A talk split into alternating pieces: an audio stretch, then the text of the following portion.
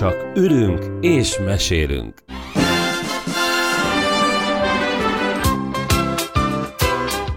A főbb szerepekben Forgács V. András, Laska Pál, valamint Mester Ákos. Rapszodikus lelkesedéssel, kromatikus örömmel és a félhangok erejével köszöntjük a kedves hallgatókat. Ez itt a Csak ülünk és mesélünk nyolcadik adása, amivel már egy teljes oktávvá bővül a repertoár. Üdvözlöm két muzsikus társamat, Forgács V. Andrást Londonból. Napszaktól függetlenül üdvözlöm a hallgatókat. Valamint Laskapált Újbudáról. Szintén zenész. Tisztelettel köszöntöm a hallgatókat. Jó maga, Mester Ákos vagyok, és Óbudáról vezénylem majd a zenekart. Ám mielőtt felülnénk a zenevonatra, néhány aktualitással foglalkozunk. Úgy gyerekek, lehet, hogy végig ilyen Bartok rádiós maradok, ez nagyon tetszik.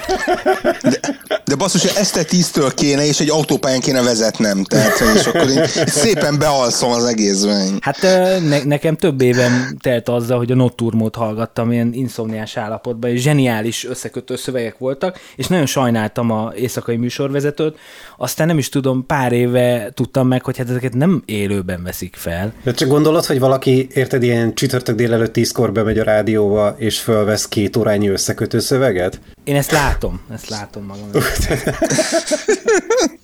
Na, hát ugye Bocsánat, a, úgy érzem, úgy érzem, érzékeny területre tapintottam. Nem, hát a, a, a fiala óta ugye nem, nem hiszük el, hogy lehet éjszakai élet a rádióban. Na. Jogos. Jó. Tehát ö, aktualitásokkal foglalkozunk, mert hogy van szép számmal, ö, kis hazánkból indulunk, aztán majd egy kicsit a tengeren túra is átevezünk. Hát az első, hogy Mészáros Béla kivételével új felnőtt főszereplői gárdával folytatódik a mintaapák. Tehát ez már official gyerekek, mondom a négy szuperapút, Kamarás Iván, Makranci Zalán és Száraz Dénes. Ugye Mészáros Bélát már mondtam, tehát megvan a négy, és az új női főszereplő Szávai Viktória, ugye aki Kovács Patriciát váltja. Reméljük ezzel pont kerül az ügy végére, és hát természetesen nagyon várjuk a második évadot. Ez volt az első hírunk, a második, jöhetnek az amerikai filmesek, ugye az Indexnek volt egy ilyen clickbait címe, hogy a tiltások ellenére beengedjük az amerikai filmeseket. Ugye ennek annyi a háttere, hogy volt egy ilyen Európai Uniós állásfoglalás, hogy hát nem javasolják talán az amerikaiak beengedését ugye a járványügyi helyzetre való tekintete, de ez semmiképpen nem tiltás, hiszen úgy tudom, hogy a, az ilyen beutazás, kiutazás az még mindig egy ilyen nemzeti szuverenitás, itt elsősorban olyan produkciókról van szó, amik már elkezdtek forogni Magyarországon, ugye a Dűnének van valami ö, pótforgatása, aztán van egy sorozat, én nem is tudtam, hogy remake készül a Hello Hello című ö, brit sorozatból. Aztán van még egy, azt hiszem az Amazonra gyártott sorozat, a Banker's Wife, ez Csányi Sándor feleségéről szól, Úgyhogy hát jönnek az amerikai stábok. Még ugye a, az ilyen francia-brit-amerikai koprodukciós Baptistról hallottam, hogy a következő évad forgatás, ami ugye elkezdődött tavasszal, az arra visszatérnek. Ugye a Cseki Cario főszereplésével. És hát a legfontosabb hír szerintem, hogy újra nyitnak a mozik, ugye július másodikától már lehet ismét moziba járni, nem kell autós mozikba kuporognunk, vagy online vetítéseket néznünk, és hát mindenkit buzdítunk is, hogy hát hajrá nézzünk filmeket, de milyen filmeket nézhetünk mozikban mostanában, Pál? Vagy mire várunk? Igen, hát én mondjuk a futárra, de hát ugye ki mire. Első ilyen nemzetközi kvázi világpremierként ugye az Eve című filmet mutatták be, ahol ugye Jessica Chastain, mint egy ilyen bérgyilkos működik, és ugye John malkovich szerepel egy filmben. Mondjuk azt, hogy vegyes, vegyes kritikái voltak idáig a filmnek. Hát ugye hamarosan bemutatják ugye az első magyar gyártású filmet a mozikban, ugye a Pesti Balhét, ami eredetileg még március végén lett volna a premierje, csak hát ugye a kialakult helyzet miatt az alkotók szerencsésebbnek érezték, hogyha így a mozinyitások után mutatják be ezt az alkotást, ami ugye egy ilyen könnyed vígjáték, egy ilyen magyaros Ocean's Eleven-szerű dolognak ígérkezik. Gyakorlatilag, ha valaki kihagyta volna ugye az első pár hónapban bemutatott filmeket, az gyakorlatilag mind meg lehet nézni most. És hát ugye azok a kópiák, amik ugye ott maradtak a, a moziknál, azokat ismét elkezdték vetíteni. És hát még, még egy fontos magyar vonatkozású hír. Egyébként tök jó, hogy a Pesti Balhét mondtad, mert nagyon várós, meg hát kíváncsiak vagyunk rá, és hát azért nagyon erős marketingfogás volt ez a koronavírus, hogy, hogy így csigázzák az idegeinket, de meglátjuk. Mi, mi pénz mehetett el ezzel? Hát igen, de, de figyelj, bevált, tehát most mi is egy ilyen színvonalas műsorban is erről beszélgetünk, tehát azt gondolom, hogy hajrá. Szóval, hogy magyar filmről még essék szó, Hajdu Szabolcs Békeidő című mozia, ami ugye online került bemutatásra, valamint az Lájék Farkaséknál szintén moziforgalmazásba jön ki nyáron, úgyhogy aki eddig csak lakásvetítéseken, vagy a mobiltelefonján tekintette meg ezeket a filmeket, vagy éppen kiment Kárlóiváriba hogy az Ernelláikat megnézze a filmfesztiválon. Ugyan mi másért. Igen. Szóval, hogy az most megteheti moziban, és ennek is szintén örülünk. És hát természetesen, mivel foglalkoztunk vele, és ugye van az ügynek fejleménye, ezért röviden beszámolunk arról, hogy az elfújta a szél, az visszakerült az HBO kínálatába, ahogyan ígérte ezt az HBO egy ilyen magyarázó szöveg kíséretében, tehát ezt úgy gondolom, hogy így vagyunk korrektek, hogyha ezt elmondjuk de sajnos egy ilyen hírre rengeteg másik hír érkezik. Ugye most van egy olyan hullám, a, elsősorban ugye ilyen animációs sorozatoknál, hogy a fekete karakterek, akiket nagyon sok esetben fehér szinkron színészek szinkronizálnak, ők sorra visszaadják a szerepeket, tehát hogy most van egy ilyen hullám. Hát én előre féltem szegény Dörner Györgyöt, hogyha ez ide is elér hozzánk, hogy akkor az összes Eddie Murphy szerepet majd Fekete Pákónak kell bevállalnia, vagy nem tudom. Tény is való, hogy egy meglehetősen nagy piac nyílik Káli Dartúr előtt.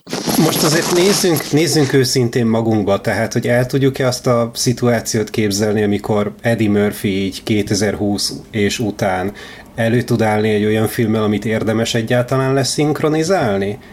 Úgy érzem, hogy az életmű az úgy teljes. Ennél szebben le sem zárhattuk volna ezt a topikot. Kezdünk szétesni, de ez a jó, ez a jó ebben.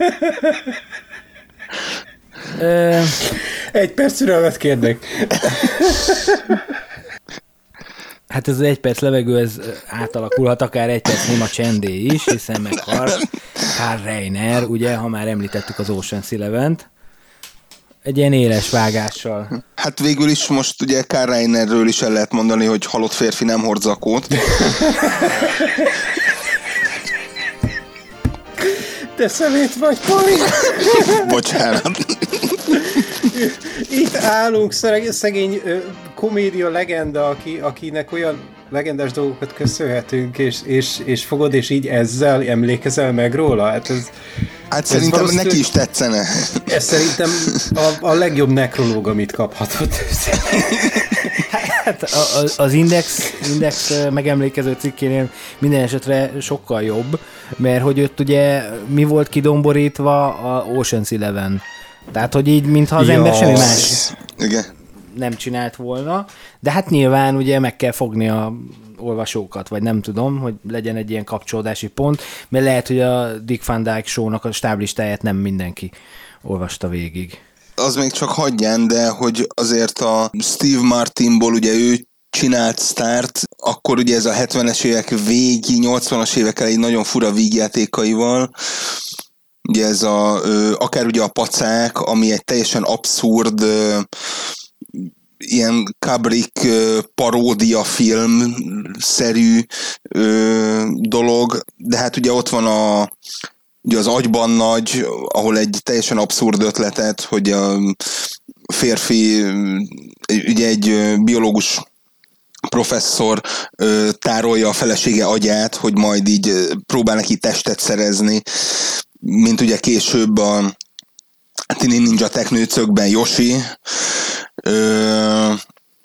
úgyhogy Úgyhogy abszolút ő egy nagyon ö, érdekes, ö, humorú és egy nagyon szerethető ö, karakter volt, és hát ugye, ugye Mel brooks ugye a hollywoodi komédia másik nagy öregével együtt azt hiszem 8 vagy 9 Emmy díjat nyertek, többek között igen a Dick Van Dyke Show révén. Ő azért egy képzett Broadway színész volt, ő, ő onnan képezte magát át íróvá, majd rendezővé. Úgyhogy ez a két pálya párhuzamosan ment az ő életében, és hát tény és való, hogy szerepelt az Ocean's Eleven-ben. Kár lenne ezt letagadni, nem is kell, ezek ilyen jó, a szó jó értelmébe vett jutalomjátékok, tehát a Eli McBeal-ben, meg egy-két sorozatban. Ez a, ez a special guest star. És ugye a, a, a családban tovább viszik ezt a művészi vonalat, mert hát van neki egy fia, Rob Reiner, aki szintén, zené, ö, szintén színész. Ő szintén rendező? Ő és forgatókönyvíró. Te múlt héten emlegetett ö, ö, Szerelem a Fehérházban többek között az ő nevéhez fűződik, ő ezt ő rendezte. Hát ugye saját filmvállalata is van, és hát meglehetősen sikeres. És a, akit egyébként ugye a Wall Street farkasa után egyre többet foglalkoztatnak színészként is, ugyanis ez a nagyon korpulens, egy, egy ilyen nagypapás kinézet, egy ilyen teljesen tajtékzó, minden kontrollt vesztett, üvöltöző figurával, hát gyakorlatilag ilyen félelmetessé teszi bármilyen szituációban. Komoly, komoly művész családról van szó. És akkor még nem is beszéltünk Reiner Fassbinderről. Ne, nem, ke- nem kellett volna, mindegy, bocs, bocs. Fú, uh... Mai adásunk alcíme a filmmuzsika hangja. Remélem mindenki kikapcsolja a popfiltert a mikrofonok előtt, ugyanis elsősorban nagy zenekari művekről fogunk beszélni, bár mivel Pali is körünkben van, biztos, hogy valami elektronikus zene is belopódzik a műsorba. Tehát elsősorban most nem zenés filmekkel fogunk foglalkozni az adásban, hanem filmzenékkel. Zenéket hallunk már egy ideje a filmen, sőt, amikor még nem volt hangos film, akkor is a zene az ö, elég komoly része volt a filmnek, hiszen a mozi előadásokat részint, hogy szórakozzon a közönség, részint, hogy a berregő hangját a vetítőgépnek elnyomják. Azt gondolom a nyolcadik adásban lehet Stravinsky-t idézni. A filmzene olyan, mint a tapéta, dekoratív, erejti a repedéseket, tehát mi arról a fajta filmzenéről fogunk elsősorban beszélgetni, ami dramaturgiailag is segíti a történetmesélést. Van a diegetikus és a nem diegetikus zene, mi most a nem diegetikus zenével fogunk foglalkozni, tehát azzal a fajta zenével, ami nem a jelenetből szól, mert éppen valaki bekapcsolta a rádiót, vagy föltett egy lemezt, vagy elment egy koncertre, és halljuk, hogy a zenekar éppen mit játszik. Nagyon sokan Wagnertől származtatják ugye ezt a fajta zenei mesélést, amikor a karakterek vagy helyszínek külön motivumokat kapnak, ugye a leitmotív az egy ilyen zeneirodalmi szakkifejezés erre, és egy Arnold Schönberg nevű bácsi hát úgy gondolta, hogy talán Amerikában jobb lesz az élete, maradjunk ennyiben, és ő vitte magával ezt a zeneelméletet, amit aztán nagyon ö, nagy sikerrel ugye tanított is több egyetemen, és aztán az ő szárnyai alól kerültek olyan filmzeneszerzők, akik ezt tényleg perfekcionizmusra fejlesztették, és ö, amit mi most gondolunk a, a hollywoodi filmzenéről, azt igazából ezeknek a emberkéknek köszönhetjük, és hát köztük van ugye Rózsa Miklós is, aki szintén, ha jól tudom, 41-től írt filmzenéket, és hát az ő pályája csúcsa volt az 1960-as Ben Hur, amiért Oscar díjat is kapott. Igen, hát a történeti megalapozásba én nem tudnék beleszólni, hát bele tudnék, de nem szólok bele. Ezért hálás vagyok, Pali, köszönöm.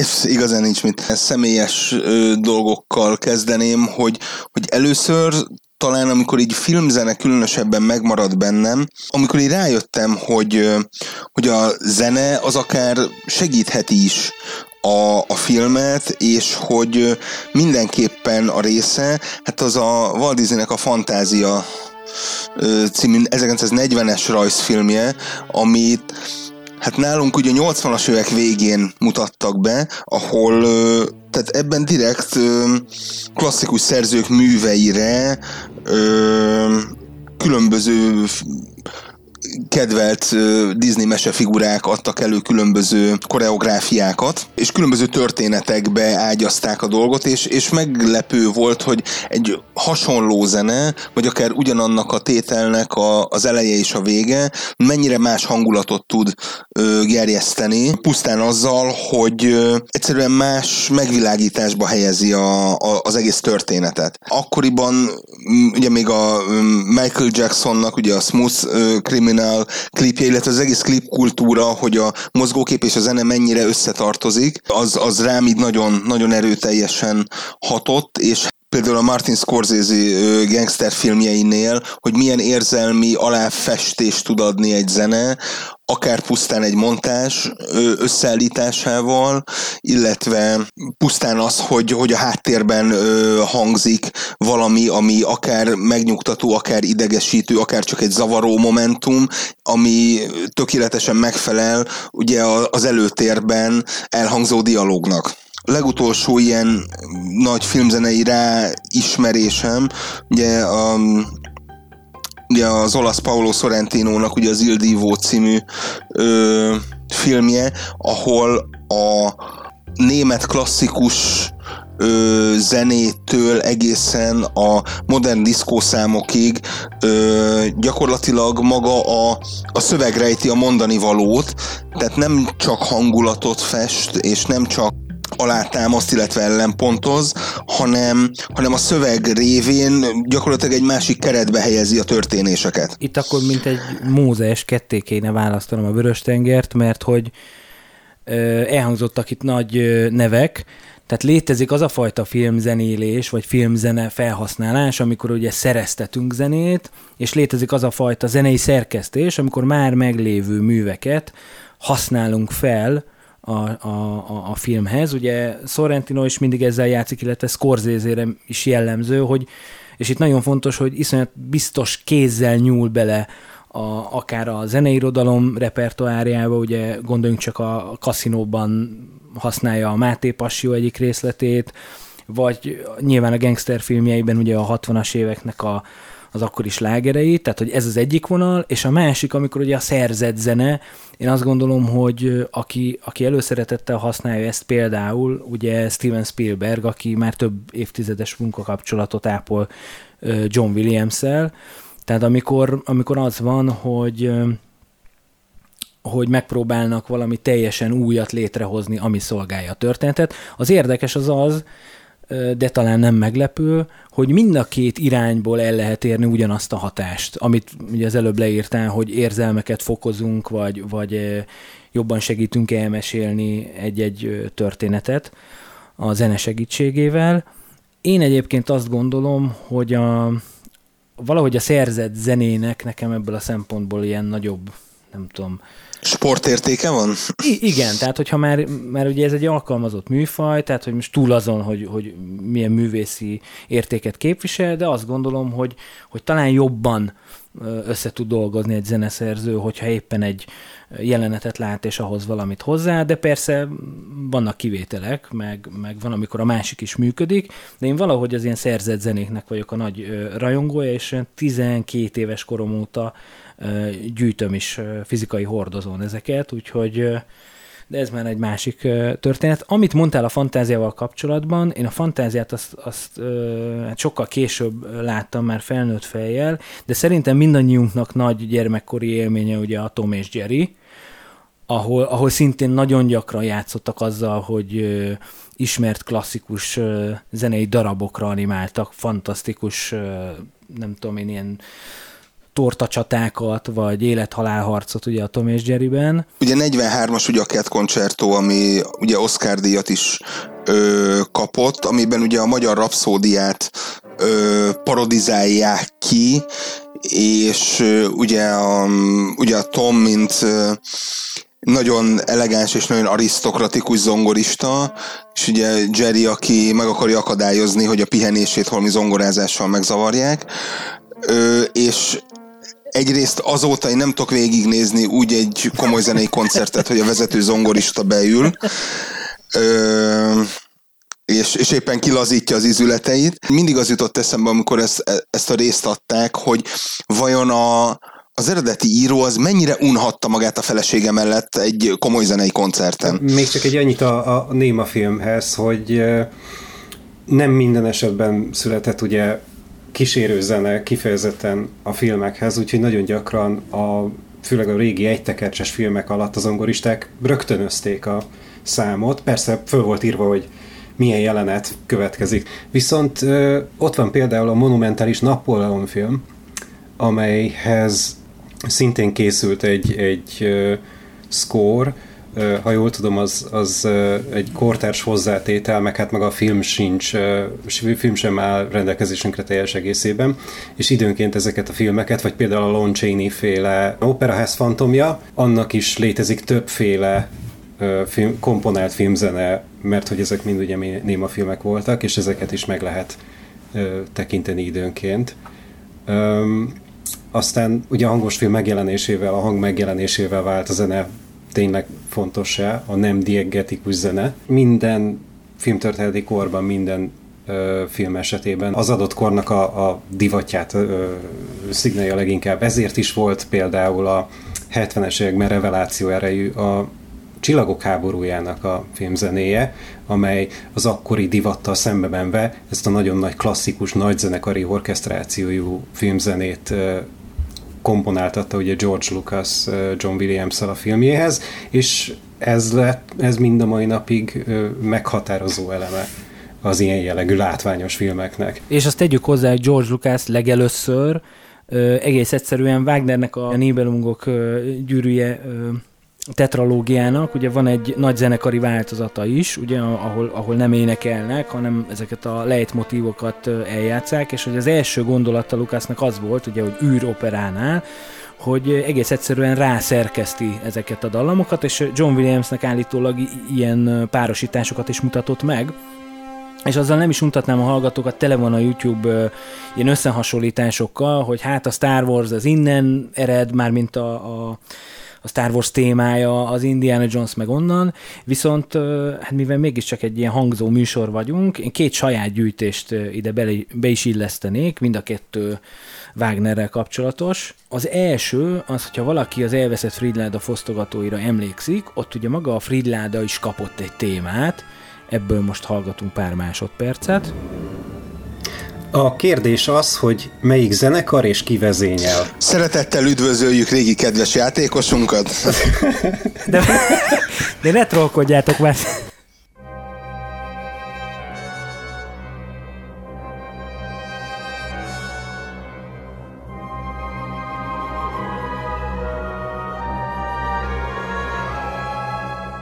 Most pedig meghallgatjuk ugye a Hát el, e, elsőként a Rajna kincsében jön elő, de a kötsüveg, ugye a Tarnhelmnek a, leitmotívját, amit Richard Wagner írt.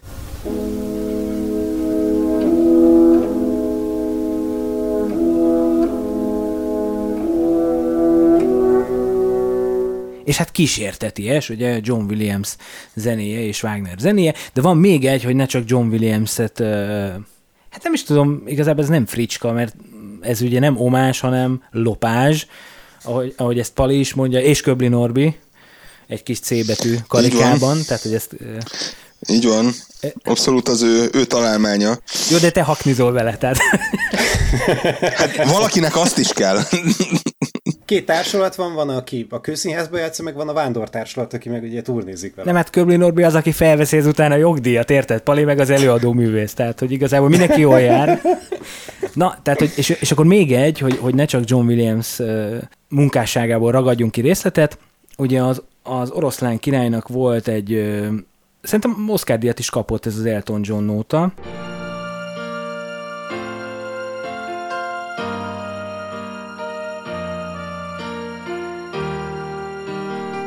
És ezt vessük össze szintén Richard Wagner Rienzi operájának az egyik fő motivumával.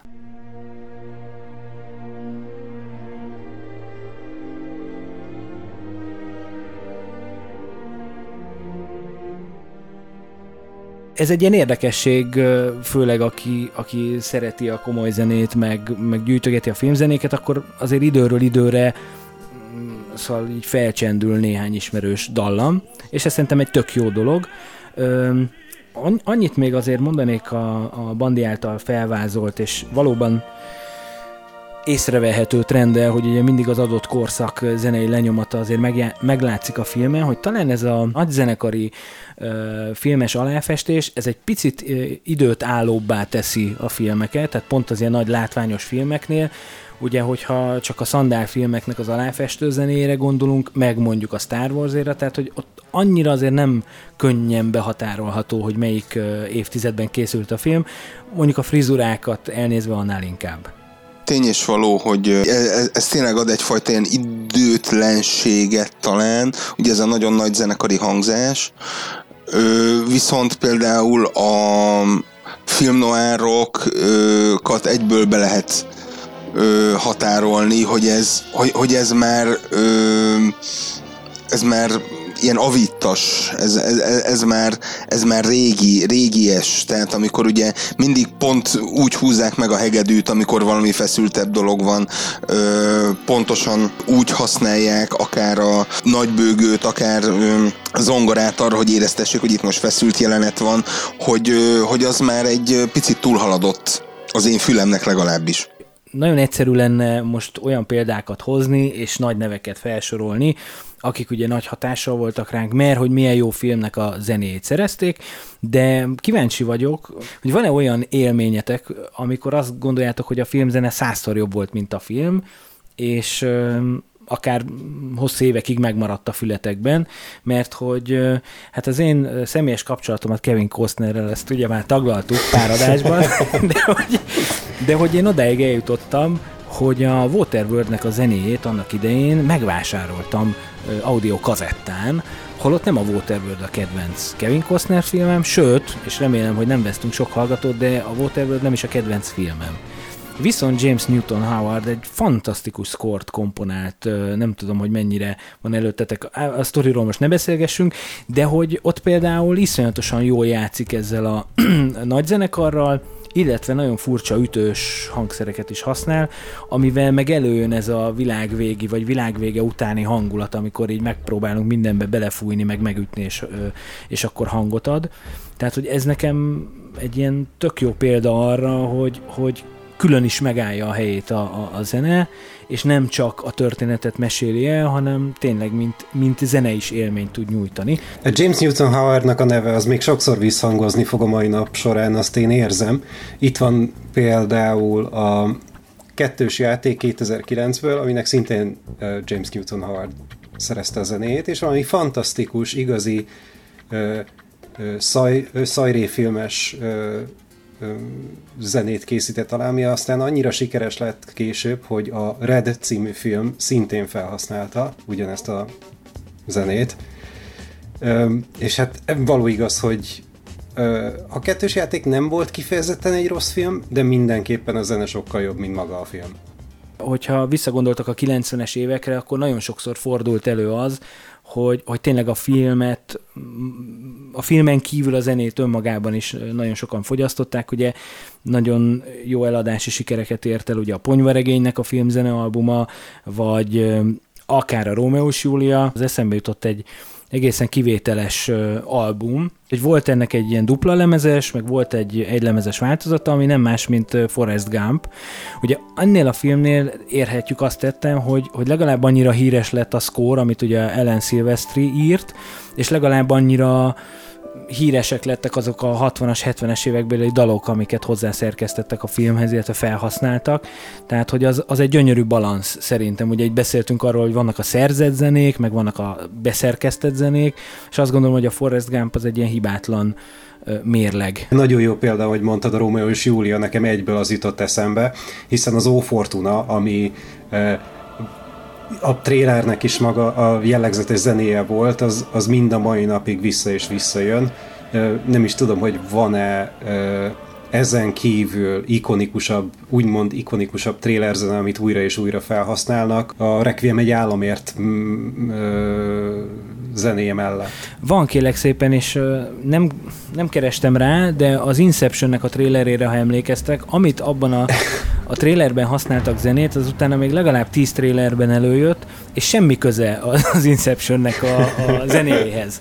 Tehát, hogy, hogy vannak ilyen kis turpisságok, hogy mindenki dicséri a Hans Zimmert, E, szerintem... És ez nem egy Hans Zimmer szerzemény? És ez abszolút nem. Hans Zimmer másik személyes tragédiája, hogy nem vállalt el ugye a Karib-tenger kalózainak a zeneszerzését, és ezért egy tanítványa Klaus Badelt írta a zenét, ami iszonyatosan sikeres lett, a filmmel együtt természetesen, és onnantól kezdve viszont végig a, a címber nem engedte ki a kezéből, és, és ő nyomta ezeket a zenéket, de természetesen felhasználva a Badeltnek a témáját, ami olyannyira sikeres volt, hogy a 2000-es évek közepén a Magyar Honvéd Szakszervezet webes híradójának is ez volt a szignál zenéje.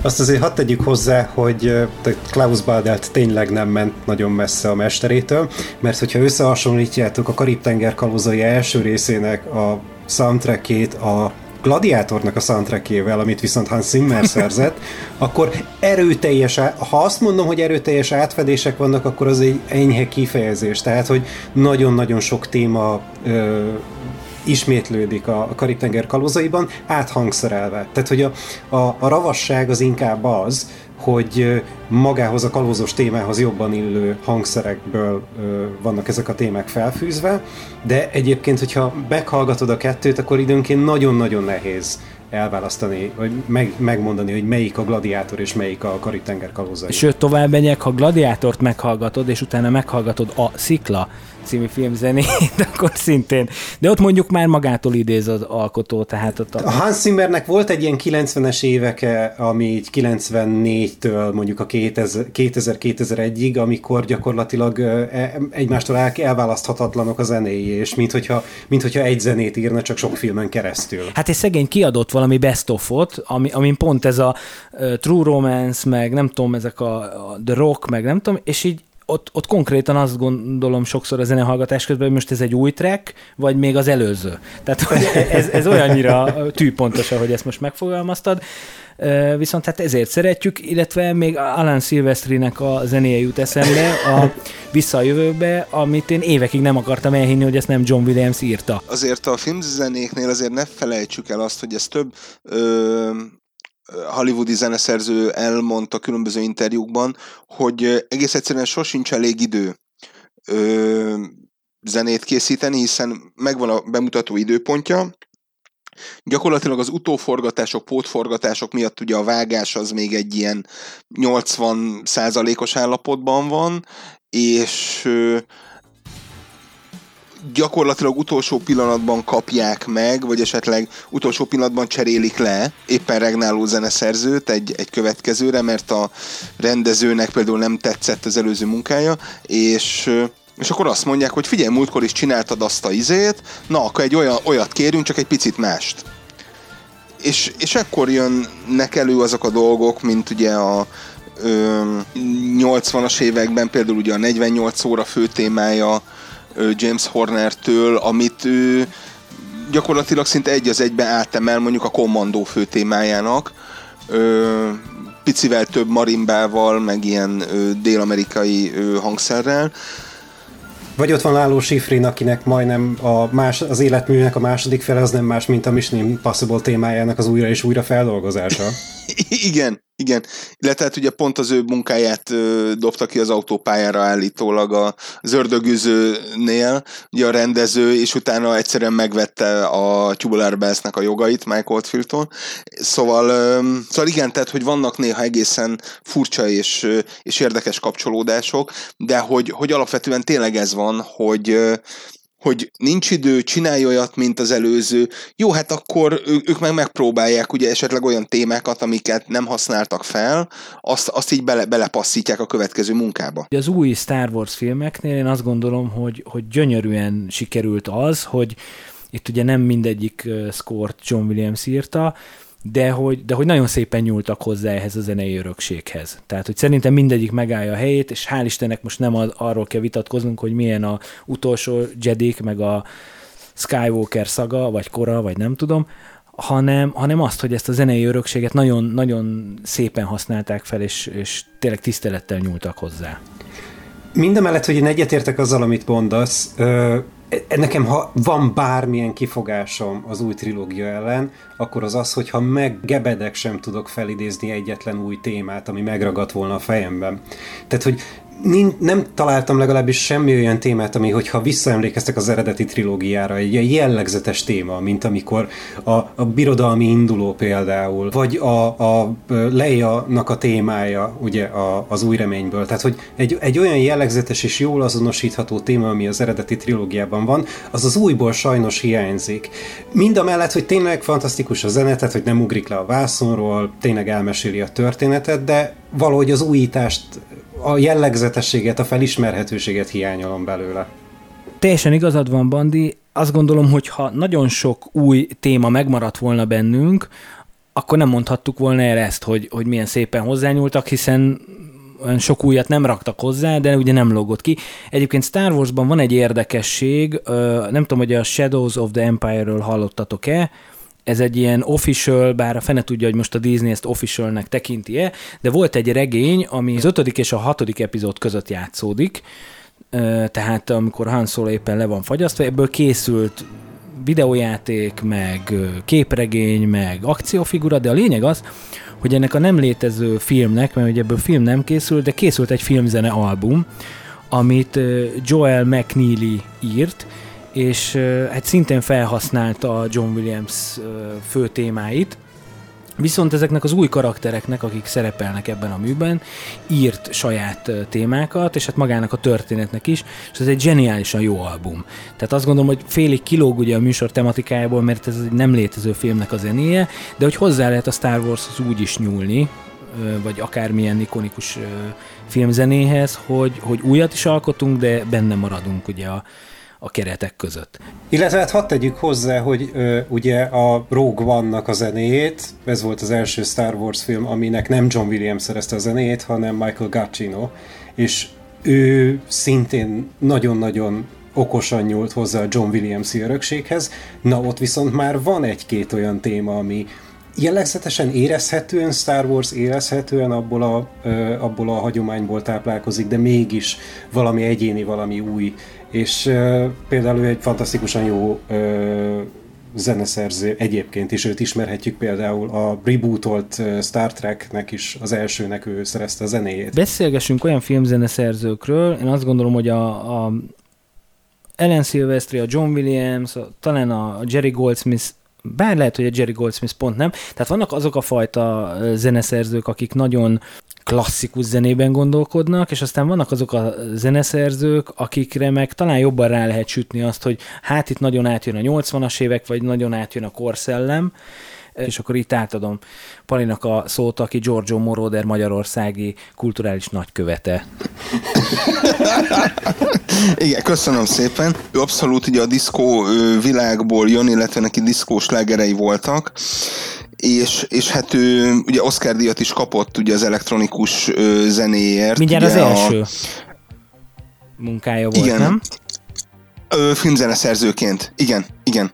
És hogy ö, gyakorlatilag ugye ezzel ő, ő átkerült Hollywoodba, illetve hát a Müncheni stúdióban maradt továbbra is, és hát ugye őt keresték meg, és hát ez mondjuk a 80-as években már így jellemző volt, hogy például ugye a Scarface volt neki egy ilyen kiemelkedő alkotása, aminek ugye volt szerzett zenéje is, illetve volt külön válogatott zenéje is, aminél viszont a válogatásokban ugye a Giorgio Moroder mint társszerző működött közre, tehát hogy ez egy ilyen nagyon érdekes középút volt és gyakorlatilag onnantól kezdve, hogyha volt megfelelő mennyiségű pénz a filmzenére, akkor Morodert kérték fel, hogyha esetleg mégis hiányzott valamennyi pénz, akkor átirányították ugye a Harold Faltermeyerhez, és hogyha még rá sem volt elegendő a pénz, akkor Sylvester Lévai maradt ugye a,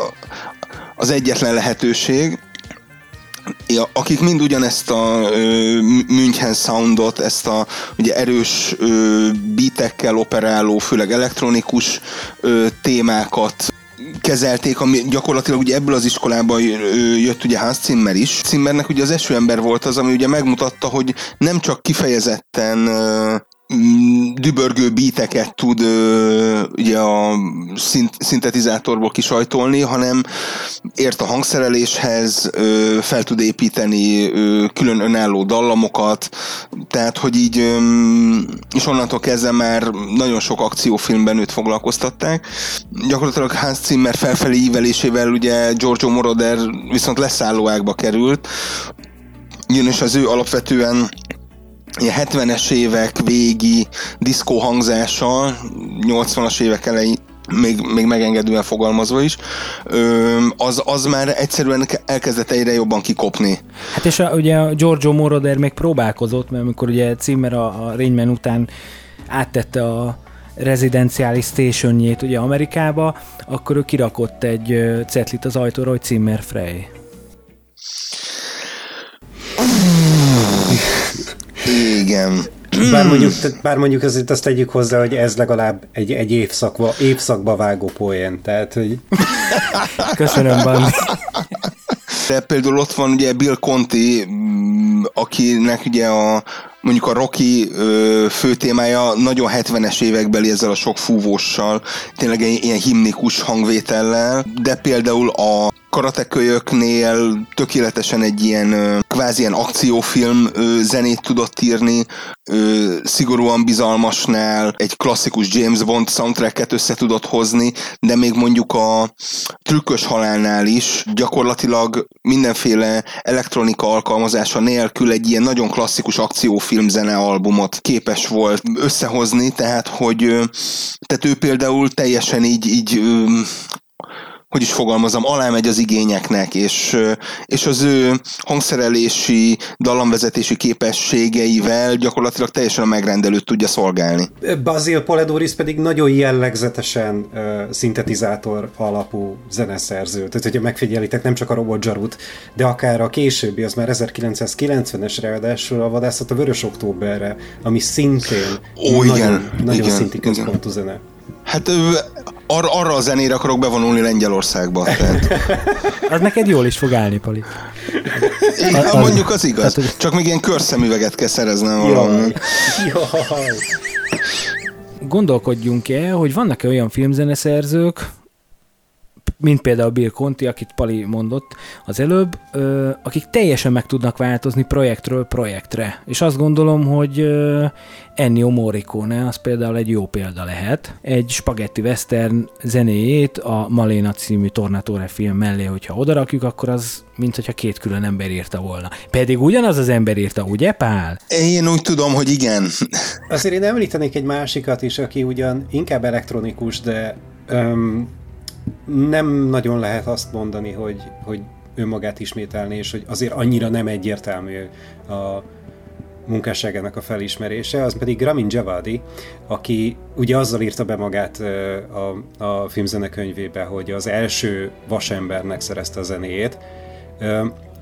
Jelenlegi nézők pedig a Westworld zeneszerzőjeként, az HBO-n futó sorozatnak a zeneszerzőjeként ismerhetik, és ő az, aki időnként lehet, hogy főleg elektronikus zenéket szerez, de időnként, amikor átmegy nagy zenekariba, mint például a, a Westworld filmzene albumán is hallható, egészen elképesztő dolgokat tud kihozni belőle. Ott van például a Rolling Stonesnak a Painted Black című száma, amit a Westworld soundtrackjén megtalálható, amire Javadi hangszerelte át egy, egy ilyen nagy zenekari hangszerelésre, és valami elképesztően frenetikus. Youtube-on az első három találatban benne van, tehát hogy ez, ez szerintem még aki nem nézte a Westworld-öt, azzal is szembe jöhetett, az egy abszolút jó átirat. Illetve még egy nevet meg kell említenem, ha már arról van szó, hogy ki az, aki nem feltétlenül állandóan önmagát ismétli, az pedig David Arnold, aki egyébként innen néhány mérföldre Lutonban született és él, azt hiszem még most is, akinek a bemutatkozó, legalábbis a nagy hollywoodi bemutatkozása az 1994-es Csillagkapu című film volt, aminek mind a mai napig zseniális gondoljunk azt, amit akarunk a filmről, de a film zenéje az egyszerűen zseniális most is. Őt onnan ismerhetjük, hogy a késői Pierce Brosnan Bondoknak szerezte a zenéjét, John Barrynek a korábbi Bond zeneszerzőnek volt a protezsátja, kvázi, és utána pedig a Sherlock sorozatnak, a BBC Sherlock sorozatnak szerezte a zenéjét, azt hiszem azt nem egyedül csinálta, hanem egy társ szerzővel, de hogy szinte egy rendkívül termékeny zeneszerzőről van szó, aki többféle zsánerben is megmutatta magát, és, és tényleg nehezemre esik megfogalmazni, hogy van-e neki bármilyen olyan, ami, ami így visszatérő modus operandi lenne. Még ugye akár az Erik Szerelt is mondhatnám, aki ugye a Luc Besson filmekkel lett híres, de ugyanúgy a, ö, ha már ugye ez James Bond szóba került az aranyszemnek, vagy mondjuk a rollerballnak, vagy mondjuk a wasabinak, mar mint a mustár, ö, hogy milyen közös pontjai lennének, azt mondjuk úgy nem, ne, nem egyértelmű elsőre. Mivel vészesen fogy a műsoridőnk, és nem szeretnék újból abba a hibába esni, hogy kihagyunk valakit, ezért azt gondolom, hogy most random be fogunk kiabálni filmzeneszerzőket, akikkel nem foglalkoztunk ebben az adásban. A kedves hallgató rákereshet, és mi meg azzal a jól eső érzéssel térhetünk majd nyugovóra, hogy mindenkit érintettünk. Jó? Tehát, hogy ez lenne a feladat, én kezdem, Michael Nyman. David Shire. Alexander Desplat. Michel Legrand. Harry Gregson Williams. Jan Tiersen. Elliot Goldenthal. Nino Rota. Rupert Gregson Williams. Angelo Badalamenti. Randy Newman. Bezél Puleduris. Bazd meg Vangelis. Nem maradhat ki adás. Tedd még oda a végére, hogy bazd meg Vangelis. De így kötőszóval egy. Felhívjuk kedves hallgatóink figyelmét, hogy a következő műsorszám a nyugalom megzavarására alkalmas képi, illetve hanghatásokat... Ja, várjál, nem. Csak hangi. Szóval hanghatásokat tartalmaz. Megértésüket köszönjük.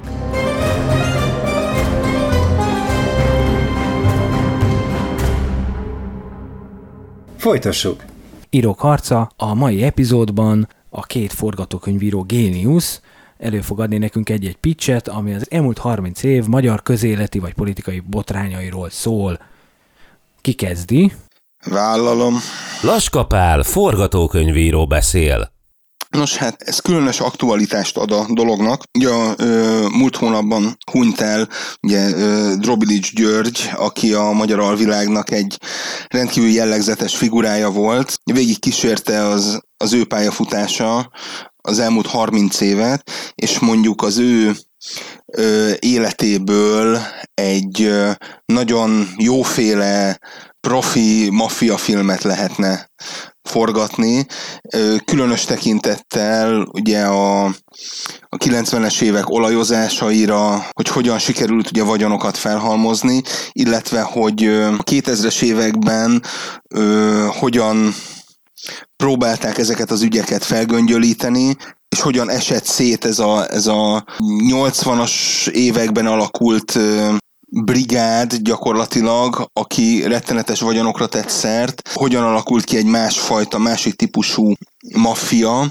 és például akár bírósági tárgyalásokkal, nyomozásokkal, ilyen, ilyen apró kulisszatitkokkal, így talán meg lehet világítani azt, hogy hogyan láttak zseniális üzleteket, mikor még, még létezett egyfajta ilyen betyárbecsület szerűség a, a magyar alvilágban, tényleg viszonylag mindenhelyjal megkent, ám elegáns, magát elegánsnak tartó és elegánsan viselkedő bűnöző hogyan tudott megmaradni így a különböző robbantások, gyilkosságok közepette.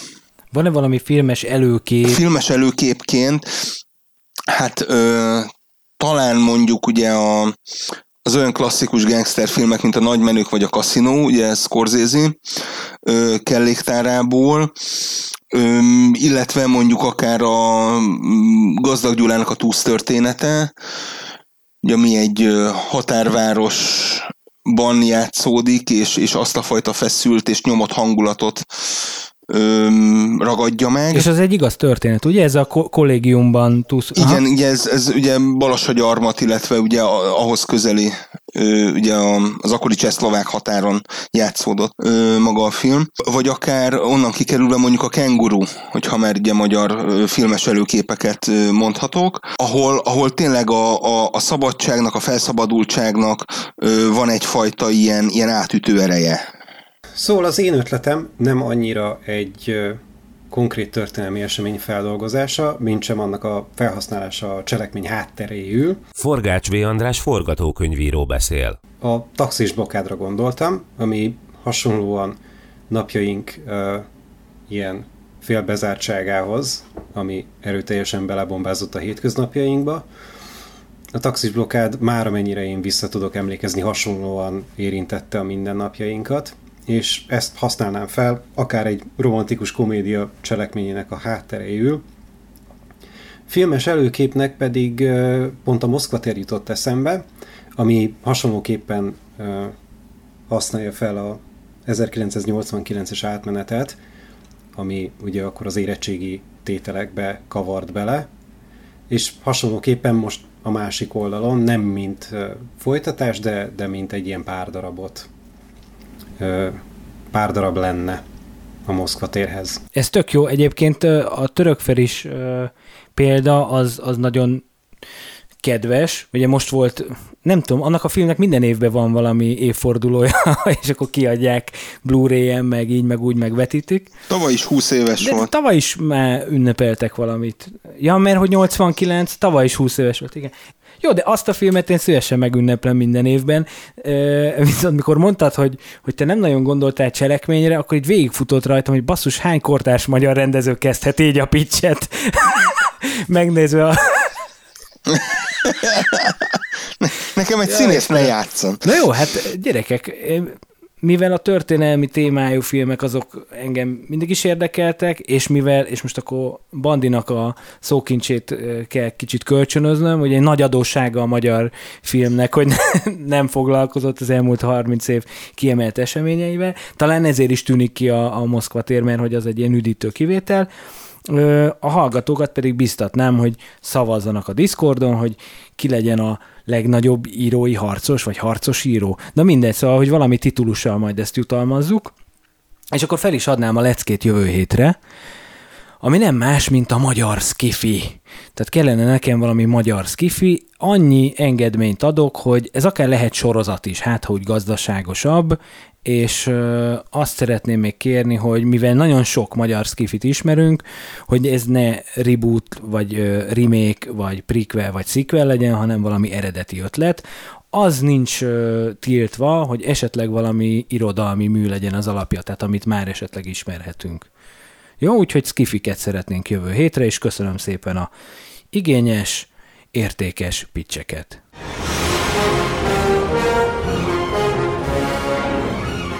Csak ülünk és mesélünk. Mozgóképes beszéd haggos filmesekkel. A főbb szerepekben Forgács V. András, Laska valamint Mester Ákos.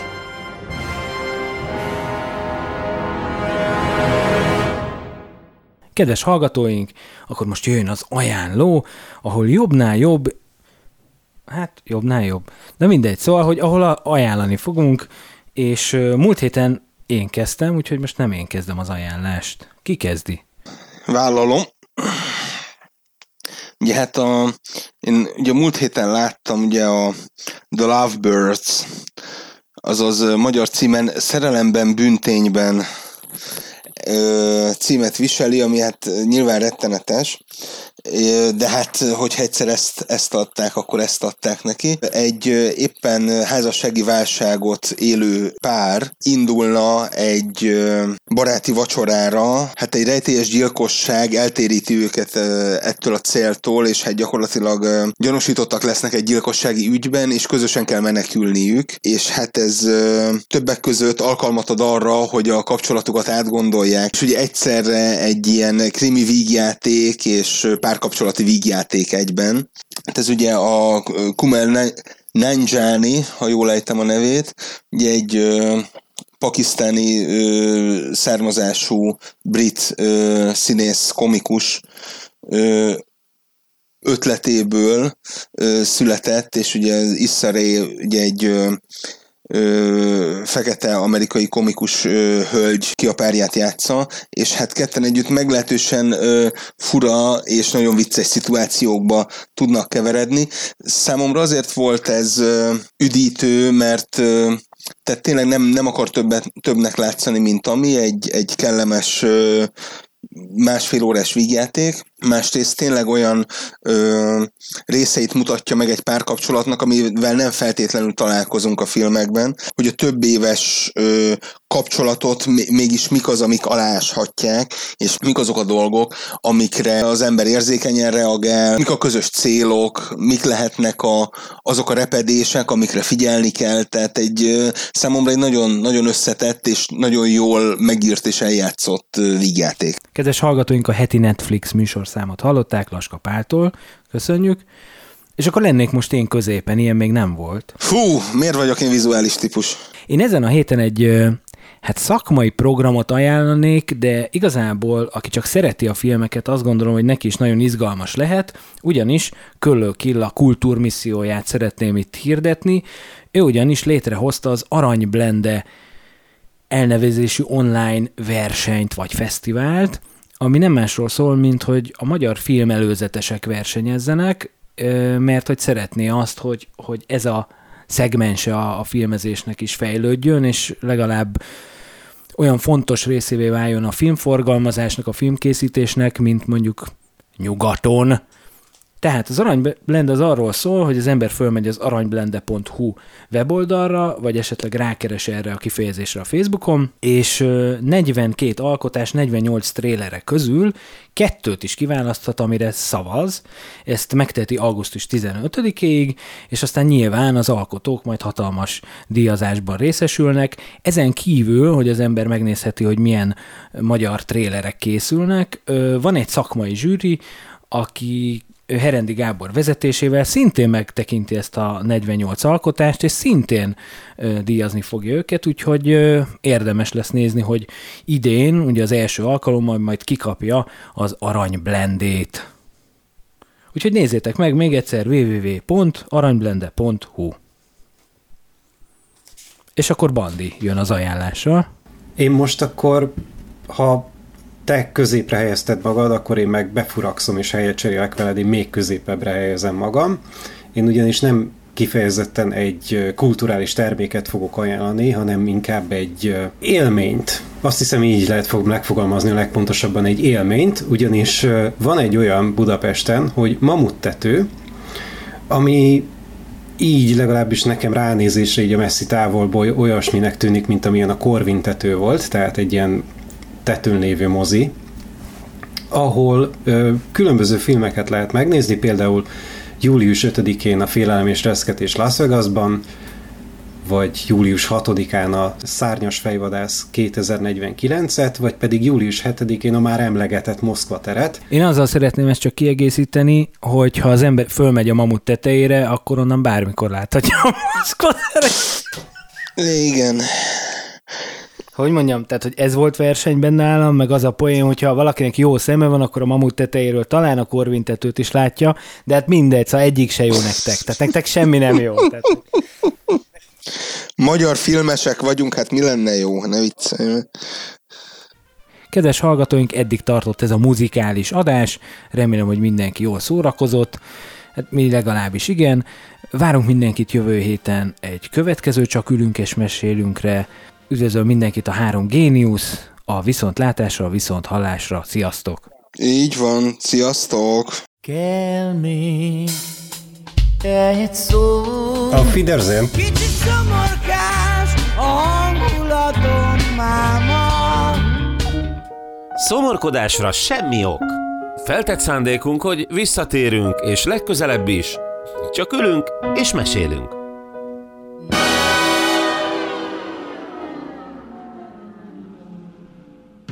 Hans Zimmernek van még egy ilyen személyes tragédiája, hogy nem vállalta el a kalóztenger a kalóztenger? Karit. Hát mondjuk azt kevesen vállalták volna, azt, az figyelj, tény. Én elvállaltam volna. Tehát ha azt mondja a Disney, hogy na mindegy.